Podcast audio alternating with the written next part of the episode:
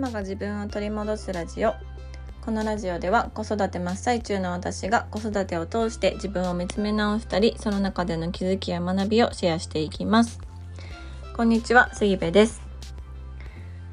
最近朝起きるとなんか背中とか足とかがものすごい痛くって、でなんでかなって思ってたんですけど、あの原因がね分かりました。あの数日前に息子とその友達の近所の子供たちとね、全力で鬼ごっこをしたんですよ。多分それが原因ですなんかよくあの子供たちが家の前で、まあ、遊んでいて、で鬼ごっこをしてるんですけど、でたまたまその時もあの一緒に私も外にいて、で他のお母さんとね喋っていたら、息子にママタッチって言われてタッチされたんですよ。であの陸上部やったから走れるやろってあのものすごいいらんことをあの息子が言ってきて、でそしたら他の子たちもね、なんかえ陸上部やったんみたいな、じゃあ走るの早いんちゃんとか言って、あのめちゃくちゃ茶化されまして、でも鬼にならざるを得ない、走らざるを得ない状況になってしまったんです。だからなんかここはちょっと本気を見せないとと、あの謎に奮い立ってしまいまして、であの本気でね、久々にね本気で走りました。であの小学さんねん生の男子たちだったんですけどに、あの見事勝つことができまして、そうまだまだいけるなって思いました嬉しかったです。でちょっと体力体力じゃないか運動不足も相まって、で鬼ごっこはねめっちゃ楽しかったんですけど、もうその、あの影響が数日経っても体から抜けなくて、でいろんなところがね筋肉痛でちょっと痛いです。はい、えー、今日のテーマなんですけれども、えー、今日のテーマは当たり前を疑おうっていうテーマです。でなんでこのテーマにしようと思ったかっていうと、先日あのオンライン映画会っていうものに参加させてもらいました。でそこであのビーガンについての映画を見て、であの、まあ、いい機会なのでね子どもたちも一緒に参加させてもらったんですね。でそんな機会から、まあ、この当たり前を疑おうっていうテーマでお話ししようかなと思います。その映画会っていうのがあの主催されているメイさんっていう方がいらっしゃいまして、でその方はカリフォルニアにあの住んでいらっしゃるビーガンの発信をされている方なんですけど、えー、そこでね、えーと、見た映画がザ・ゲームチェンジャーズっていうあのドキュメンタリーの映画でした。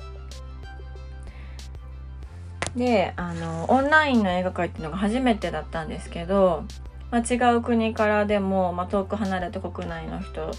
たちとも一緒にあのチャットなんかをしながらあの映画をね鑑賞できるプラットフォームがあって、それで参加させてもらったんです。で夜ちょっと遅かったので子どもたちはどうかなと思ったんですけど、まあ、そのオンライン映画会っていうものに、あのーまあ、参加させてみたかったっていうのと、あとビーガンっていうのをなかなかそのうーん、まあ、私の口から説明するのも難しいなと思って、私自身の知識もねそんなにないので、だからまああのきっかけの一つとしてビーガンのあの勉強ができたらいいなと思って子どもたちも参加させました。で家族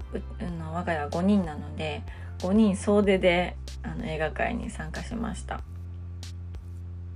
であの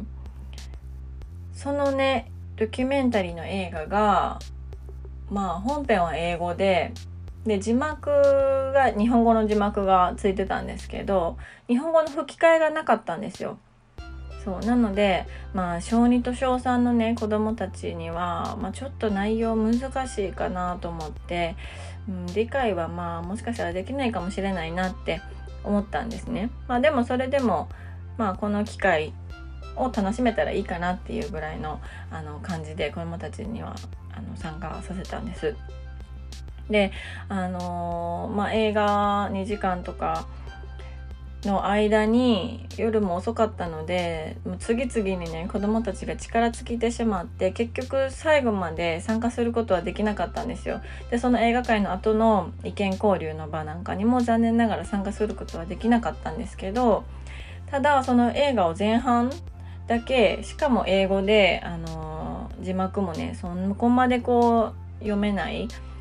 ような子どもたちがあのその映画を見ただけでもかなり衝撃を受けたりとか影響を受けたりとか、自分たちの中でこう疑問を持ったりとかしてたんですね。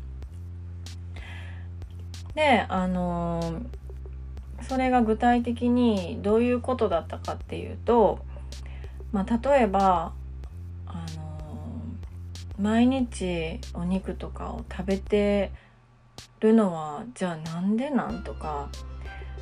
公立の小学校に通ってるので毎日学校で牛乳じゃあ出てるのはなんでなんとか、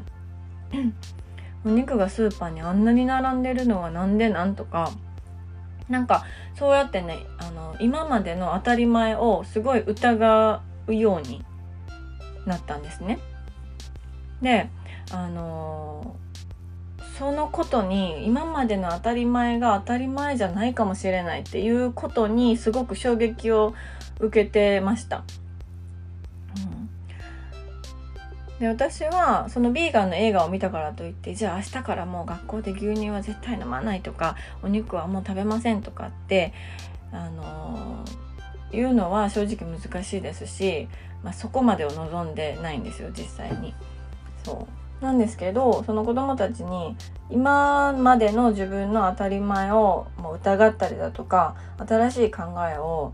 こう知ったりだとか見たりとかする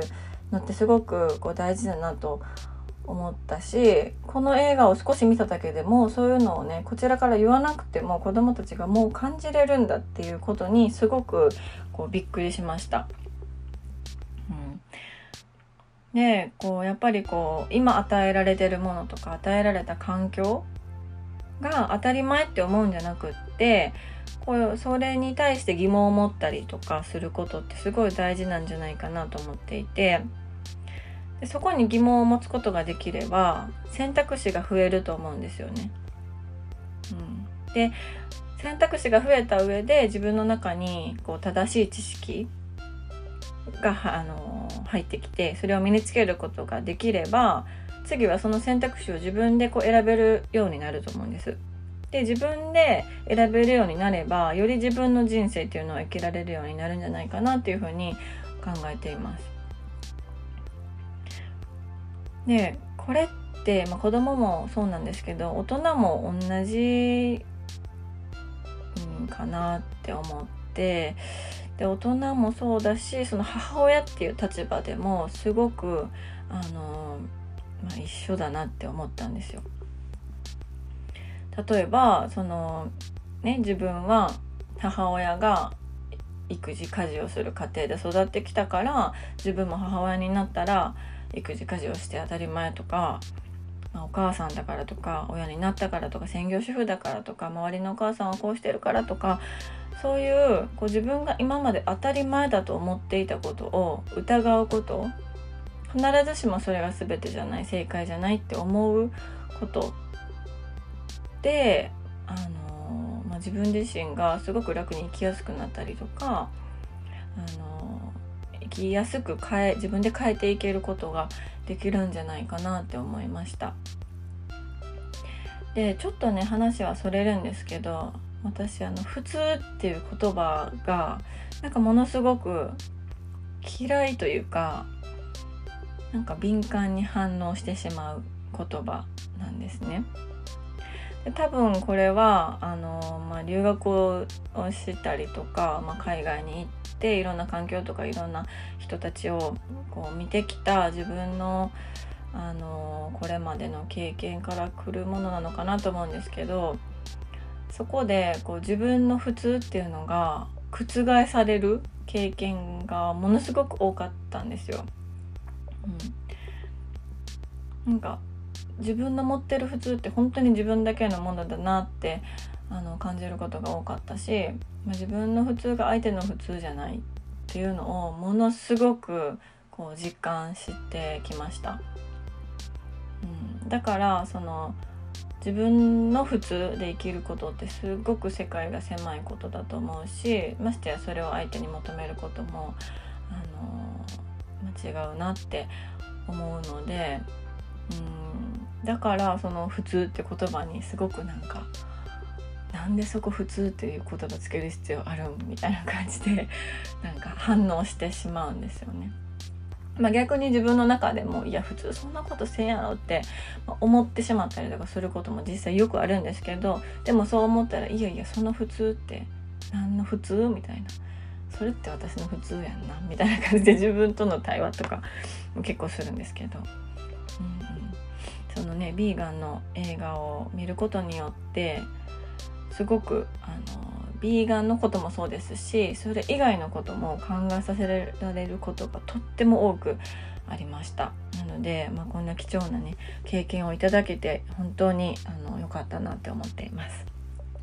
はい、であのこのポッドキャストの概要欄にあの映画会を主催されていたメイさんの、あの